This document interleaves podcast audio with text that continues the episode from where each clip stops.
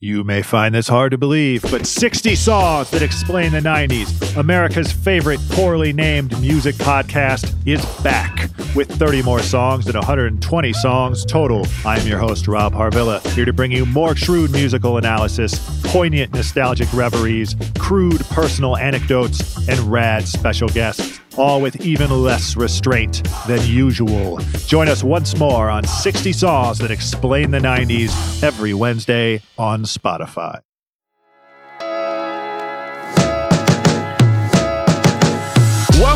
To the Hundreds Podcast. It's yours truly, Raheem Palmer, aka the Rostradamus. And as always, you know how it's going down. It's the Hundreds Podcast, Ringer Gambling Show. Yesterday we split. We had Michael Porter Jr. over six and a half rebounds that got there with ease. Los Angeles Lakers first half minus three and a half didn't get there for us. So we are now 41 and 36 plus $62. Rough couple days for us. We just not, we're not catching the breaks that we need. We just, we're just not catching them. But the only thing that matters is what we're to do next. So we're to kick it off like this. Boston Celtics, Miami Heat over 214. My model makes this game 218. And you look at game two, despite the Celtics shooting 10 of 35, 28% from behind the arc, and the Heat shooting just 9 of 26, 34% from behind the arc, this total still landed on 216. So I think with some shooting regression, we're likely to see a higher scoring game.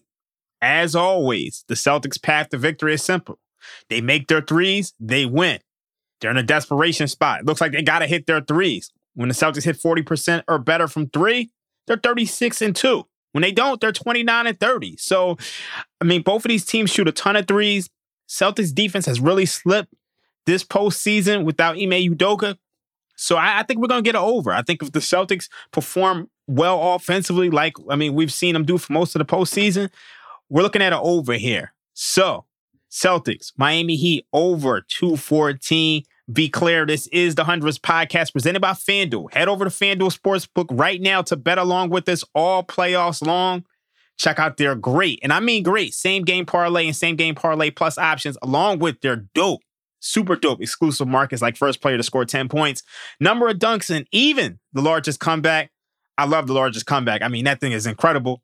Make sure you take advantage of their great offers and boosts each and every night. So download the FanDuel app today and start making every moment war with FanDuel, America's number one sportsbook.